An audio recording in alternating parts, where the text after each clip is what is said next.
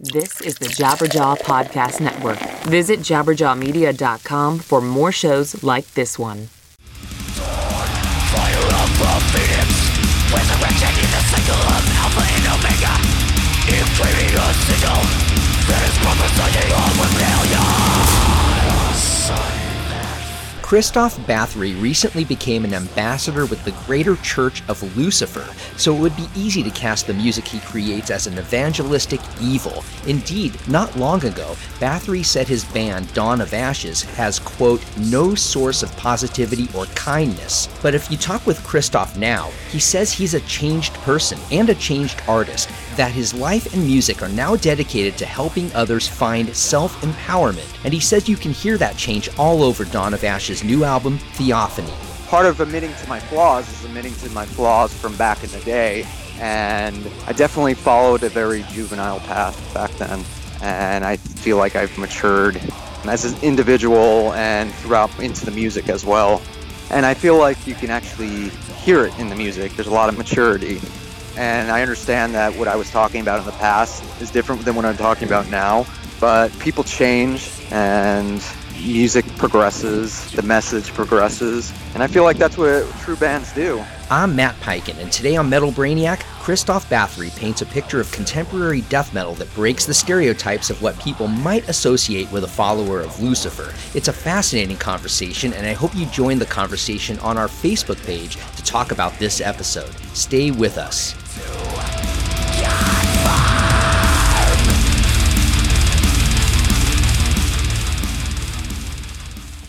Before we get to our interview, I want to ask you, the listener, how would you like to have a nationally touring metal vocalist record your outgoing voicemail greeting? Or how about joining me in an interview with a major metal artist for an upcoming episode of Metal Brainiac?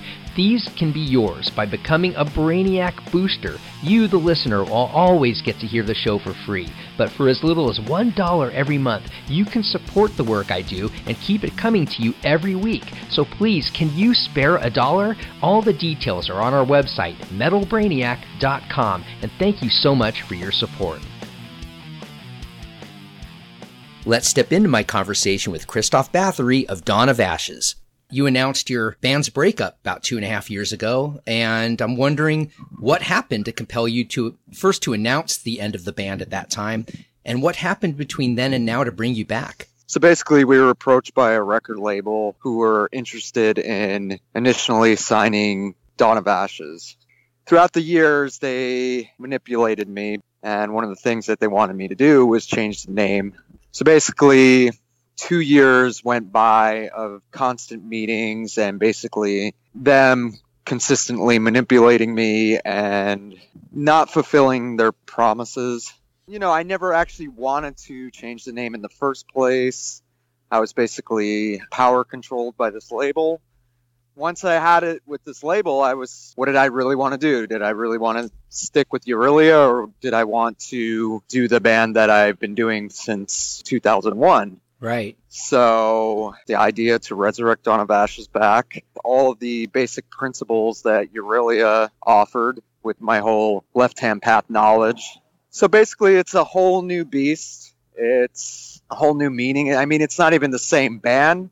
It is the same band, but it's not. Uh, it's more of a stronger entity now. So let me ask you: when you when this happened, and the fallout with the record label, which on the surface of it seems ludicrous because you'd already established a, a reputation under that name. It was yeah. your identity. I'm curious.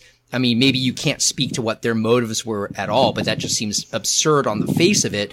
But then it sounds like you also had a different mindset about what you wanted from your music. That this, in some weird way, maybe I won't call it a blessing, but you said it's a different band now. It's a different beast, as you called it. What inspired you to disrupt the band that you had and that you d- developed a fan base around and give yourself a rebirth? Aurelia was a it was a great name. It had a great meaning. You know, the philosophy behind what I was discussing was very important to me, and it was important to me to pass down that knowledge to my viewers. But at the same time, I just wasn't comfortable with letting go of something that I worked so hard on. And, you know, what I've told people recently is when I first started Dawn of Ashes, And I'm talking about the first idea of it was to make an industrial black metal group. Right. And then I just kind of couldn't find people who clicked, uh, you know, had the same mentality as me as far as, you know, wanting to take this music project to the top. So I decided to kind of just do it all on my own and just make it purely an industrial group. But, you know, throughout the years, I was like, this is not exactly what I want to be doing. I've always been a metal guy, an extreme metal guy and Dawn of Ashes was always meant to be, you know, a metal band. now it just got to the point where it's like I want to go full force with the metal, but I understand that you know the industrial still needs to be there. What's interesting to me is that I mean you were in LA, right? I mean you're in at least at one point LA was the metal capital of the world and you wanted to have this hybrid band. I'm really surprised you weren't able to find compatible musicians with your vision. It's hard, especially in Los Angeles you know, everybody likes the idea of being in a band, but the music industry is tough. There's a lot of hard work you got to put into it, and it's it's a job. And once you kind of present that to people, it pushes them away. I mean, I can admit I'm a very hard guy to deal with because, you know, I know exactly what I want and this is my my blood and sweat that I put into this group. It's everything to me. So that becomes a bit intimidating to others. And collaboration is really difficult, you know, when artists have really clear visions of what they want to do. It's really hard to find collaborators who both support your vision but also co- complement your vision and can add something to it. That's really difficult to find collaborators. Well, you know, being in a band is like being in a relationship, and mm-hmm. if the relationship, the personalities don't join together, then they just clash, and it just doesn't work out. My whole idea of Dawn of Ashes just doesn't click with a lot of people which right. is fine. So it's just kind of, you know, I've dealt with a lot of people being in this group. Yeah, there have been a lot of people who passed through this band. Yeah, and you know, and at the end of the day, it's my group. You said early on you had the initial concept to be this industrial and black metal hybrid. And I would argue you've certainly achieved that with Theophany, your new record, and your mm-hmm. previous record, Anathema.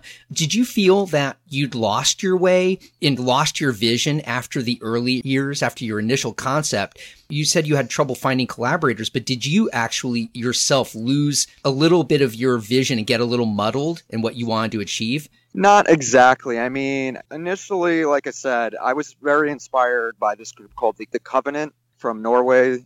They were, you know, a hybrid of industrial and black metal. But then, you know, I started getting into like, I wouldn't say getting into, but I was really inspired by like Skinny Puppy and Ministry and some of those classic industrial groups. I was just like, you know, I wanted to make a more aggressive version of those groups, like, you know, have the musical style, but have the energy and aggression of metal. Right. But, you know, throughout the years, I'm just like, it's just not enough. I was not satisfied. On stage, it, didn't feel right. I was like, it needs guitars, it needs acoustic drums. I need the, the full fucking energy on stage. I have a background from growing up in the hardcore scene. Like, you know, I seeing bands like Hatebreed and stuff like that and just watching the aggression on stage. I'm like, that's what needs to be going on on stage. Did you feel that you knew what you wanted in your mind's eye. You had a vision behind it and you heard a sound in your head, but was it hard to actually materialize this sound? Was it hard to make it tangible? 50 50. At certain points, I knew what I wanted. And then once the album came out, I was like, man, I could have done this and that and this and that. But I feel like that, you know, I had time to work on myself. I had time to develop a new meaning of myself, a new meaning with my career. Once I finally resurrected DOA and had the time to put some energy into something else, I finally figured out, you know, exactly what I wanted. So I feel like this album's like pretty much there. the sound is kind of what I've always been visioning. What happened to steer you back? Was it just, it sounds like from what you're telling me, it was just a matter of, you know, experimentation. I mean, you're making records and then you're touring and it sounds like you had a series of aha moments in a way. Like, oh, this isn't what I want or this is more what I want. And sim- simply paring away over time the things that didn't contribute to what you wanted to hear and emphasizing the things you did want to hear. Is that kind of what happened? It just took years to really realize what you fully wanted? Well, yeah. And then the issue when we got signed to Metal Blade and we released Genocide Chapters. I mean, that album was, you know, the first attempt to do the crossover to metal, but I didn't actually have full control over that album. In what way? What happened? Uh, it was just me and another writer, and you know, like we were just talking about relationship wise, personalities, we just didn't see eye to eye. And, you know, that album wasn't exactly what I visioned. I know you compose all the music, and I hear just as many nods to horror cinema and, and uh, genre fiction as I do with any particular musical influences. And I was wondering, can you tell me the roles that cinema and literature play both in your concept for the music and the actual lyrical themes you address?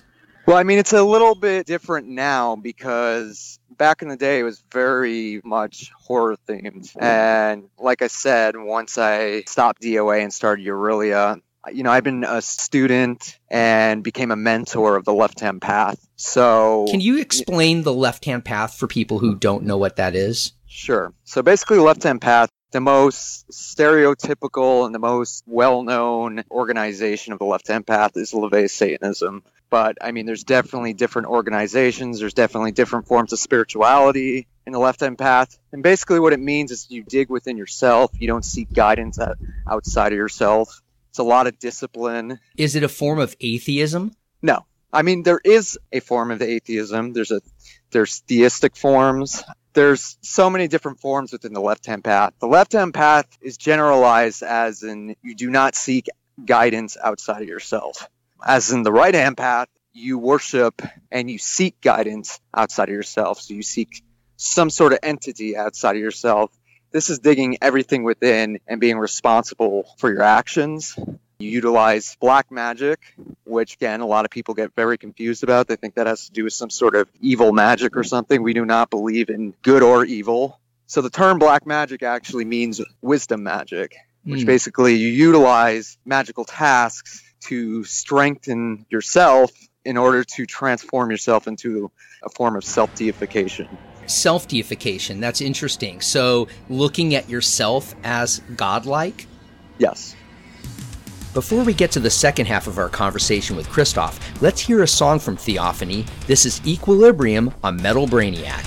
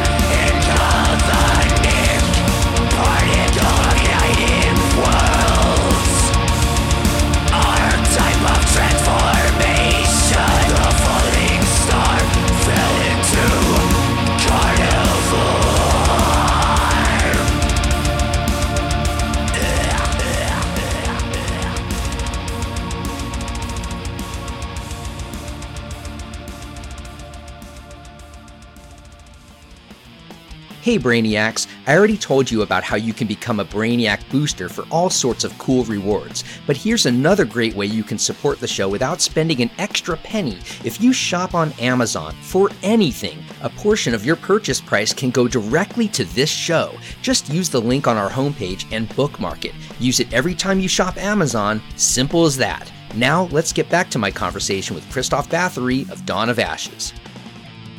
I guess one of the things that would confuse people is the association with black magic. I suppose the adjective of black connected to magic communicates a certain idiom for people. Yeah. And so I imagine you have to overcome that with some people who don't know necessarily what you're talking about. How has the left hand path played a role in the concept and foundation of the band and your lyrics? I'm now a mentor of the left hand path the meaning behind Dawn of Ashes and everything that it represents now is for me to educate my audience and people who don't exactly understand this form of spirituality or the philosophy. How does Theophany achieve that for you? Tell me about where you're going with this record. Theophany, the way I looked it up, it's a visible manifestation to humankind of God or a God. Exactly. You've approached the concept of God in your music before, but is there a theme here that you hadn't addressed before or to this depth? Like I said, I mean, with the previous Dawn of Ashes albums, they're very much horror themed. Uh, Anathema was a little different because there's a lot of personal issues that were being talked about. It definitely expressed some real life situations in that album. But this album is more educating those who struggle in our society, who are very lost. They don't know who they are. You know, they, they thrive on fear, they thrive on insecurities and my job is to kind of change the thinking process and then utilizing tools in order to develop themselves into, you know, self deification in order for them to break the formulas of fear and to, you know, have confidence and strength instead of seeking attention and and seeking insecurities you know going on facebook and utilizing that as a journal and trying to get people to to give their opinions about you know what's going on in their lives instead of them you know they should be seeking guidance from within instead of from all these outside sources. So that's my job now within this band. It's the the most important meaning now. Would it be too far to say that you see your role as evangelistic then? Yeah like i said it's i have a new purpose and a new meaning being in this band and i'm a completely opposite person than i was even during the anathema days and prior to that. Can you describe this evolution uh, to whatever degree you want to to from where you were before to what you are now what inspired that? I was educating myself on the left hand path for quite some time but you know I, have had a lot of personal things go on in my life. I had to make a lot of self-sacrifices. You can have a book you know a philosophy book a magic book anything. You can read it you can put it on your bookshelf but unless you actually practice the principles in the actual book it means nothing. So I actually, you know, throughout the years, I, you know, I realized all the things that are wrong with me, all the flaws I have, and I put them to the challenge and I started utilizing these tools that I've been learning. Basically, I had a point in my life where, in a metaphor, I died. Now I was reborn into this new being, a stronger being. What's interesting to me is that throughout this transformation that you held onto music as your vehicle for expression and now for purpose. You know, that never wavered for you. Music is the best form of magic, and I feel like people don't understand that. It's very powerful, especially when you have a message to give to the world. But you also touch people's vibrations with music, and you can actually date that back to, you know, the Egyptian era. That's what they would utilize music is to heal people through vibrations now this is a, a tool for me. Before it was strictly it just was music. Now it's it's an actual educational tool and it's hopefully a tool to help others with self-empowerment. Can you talk about that a little more about using vibrations? I would think that that would be fairly elusive and difficult to achieve a certain end when you're looking at not just composition of notes and looking at melody and, and chord changes, but you're looking for specific vibrations in your music. Talk about your research there and how you go about achieving that in a tangible sense on achieving certain vibration levels within your music. It depends. I mean, the shamans did it with their drum beats. The drum beats would would tap into these certain vibrations in the body. And I don't think people really get that. You know, you hear a really fucking amazing song and it gives you this this feeling inside. And that feeling is touching these emotions, these vibrations and and they're healing. When we now perform on stage, I understand that it's all it's ritualistic and the music that I'm giving out is touching people's vibrations and it's powerful. Is it hard for you to reconcile or is there any conflict between the entertainment of music and certainly people, I imagine you have a lot of fans who sink into certain surface level meanings and what the sound of the music is or what the sound of your voice is rather than really digging into the lyrics itself. And does that bother you that now more than ever, I guess, given your transformation, that what you're intending for your music, that people might be taking it at a certain entertainment level, but never sink into the deeper meaning of it. Well, that's what I'm hoping will change within this new era. I think I've made it perfectly clear that there's a lot more philosophy behind DOA, and hopefully people will buy the actual album and actually read the lyrics because, you know, the lyrics are the most powerful part, in my opinion, about the music. When you started writing this record, or even when you were in the midst of it, did one song lead to the next? Were you starting to open up ideas that you sort of then followed a path, breadcrumb after breadcrumb? Or did you already have a very firm concept for what you wanted to achieve with this record in terms of the songs themselves, what you wanted to say?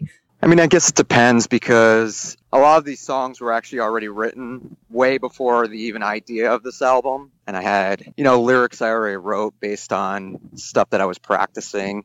So it sounds like some of what you're talking about in terms of your purpose, your job within this band now, sounds like some of this realization came together after you already composed and recorded Theophany.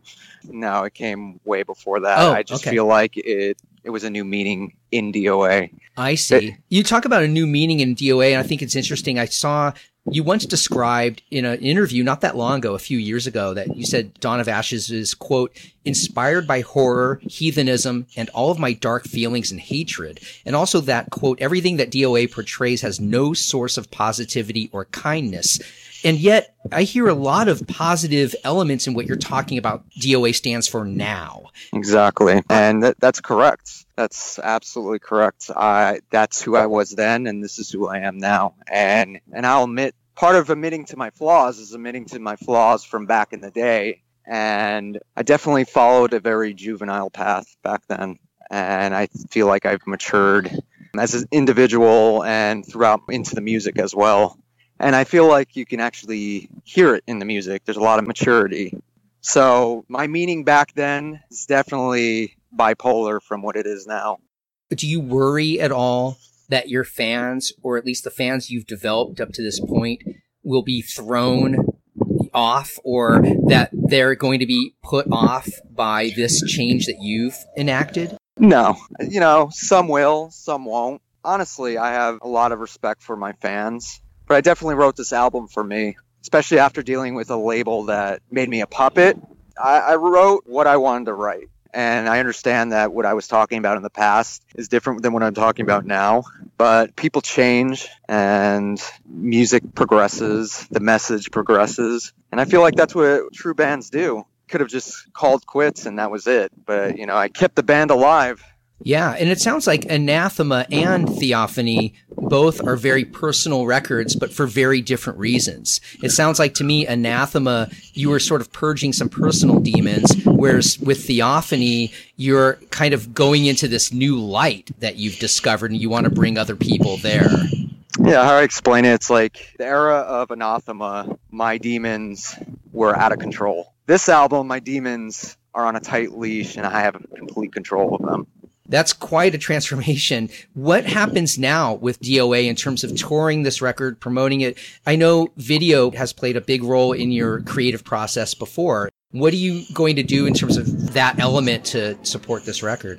Music videos has been a big part in the theatrics and the image and everything, and that that's not going away. I mean, it's just there's going to be more meaning behind it. There's going to be a lot more symbolism behind everything that we actually portray. You know, we're not just going to create some some horror video just for the purpose of it being a horror video. There's actually going to be deep meaning behind all of it. Do you see your, your relationship with fans evolving as well to where your music is more a conduit to deeper discussions you would have with them or that you would lead them to other resources, you know, in voice conversations or through writings, anything else that you want to produce that's beyond the music? Or what do you see as how this change in you will affect your relationship you want to have with fans? That's my biggest purpose now is to educate my fans and others on this misunderstood path. Recently, I became an ambassador at the Greater Church of Lucifer to become a mentor towards the youth and, you know, people who are struggling. So, you know, any sort of outlet I can to help these kids out will definitely be useful. When you say you're a mentor or leader in the Greater Church of Lucifer, I imagine a lot of people would hear that and say, wow, that's just the devil, Satan. Where's the positivity in that? I would imagine that would be a question a lot of parents would have at the very least. How do you frame that in a positive sense? This is definitely a question that I only can answer in a simple manner because there's a lot to discuss. What I can say is that the whole misunderstanding with, let's say, the mythology behind Lucifer is Lucifer was the light bringer. And the whole ideology behind the Greater Church of Lucifer is to break people away from uh, any form of slavery. And a lot of monotheistic religions control people through spiritual slavery. And they don't get to, you know, they're constantly living in fear, not enjoying their time on this planet. In fear of what? Fear of anything. But I mean, when it comes to Christianity, it's the fear of death, the constant fear that you're going to go to hell, the constant fear of of sinning, and they like to put you on these shackles. And you know, we're we're here to teach those that instead of worshiping a god, you can become that god. That's an interesting way of framing it. I'm wondering if the artists and bands that you've toured with in the past, if you if you think you're going to have a difficult time you know, being paired with them only for your own sense of self. You've come to such an evolution in how you see your relationship with occultism and black magic. And I'm wondering if you're feeling less and less kinship with other bands that are supposedly your colleagues in this realm. Are, are you seeing that you're going to have to go out more on a head, uh, solo headlining tour or just, you know, be an entity unto yourself and not really worry about other bands to play with? I can think of one band that we would never tour with, and not going to mention names, but you mean a band that you have toured with before? Yeah, oh. and it's definitely I don't have respect for them, and that's just a whole new issue. But you know, a band like like Dimmu Borgir, of course we tour with them because they're they're another band that is on point with the meaning behind them, and you know they kind of discuss the same sort of principles that we discuss you've already had a reawakening with, with Dawn of Ashes and also your own sense of purpose for what music is. Do you see Dawn of Ashes as being the vehicle for you going forward for years to come? Or do you see other outlets, other avenues that you want to express yourself and fulfill this role that you see for yourself?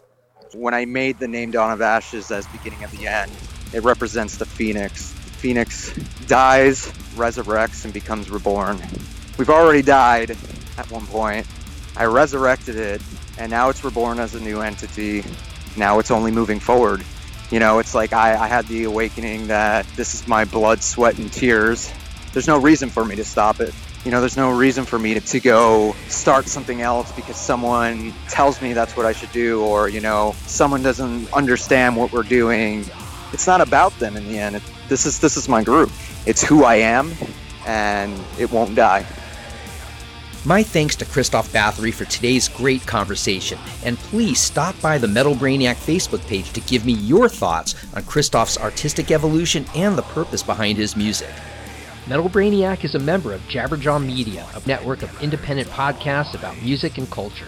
If you like today's episode, you'll love all the others we've done since we launched in May of 2015. All our episodes are at metalbrainiac.com. You can also subscribe for free through iTunes, SoundCloud, Stitcher, and Spreaker. Until next time, I'm Matt Peiken wishing you a metallic week. You've been listening to the Jabberjaw Podcast Network, jabberjawmedia.com.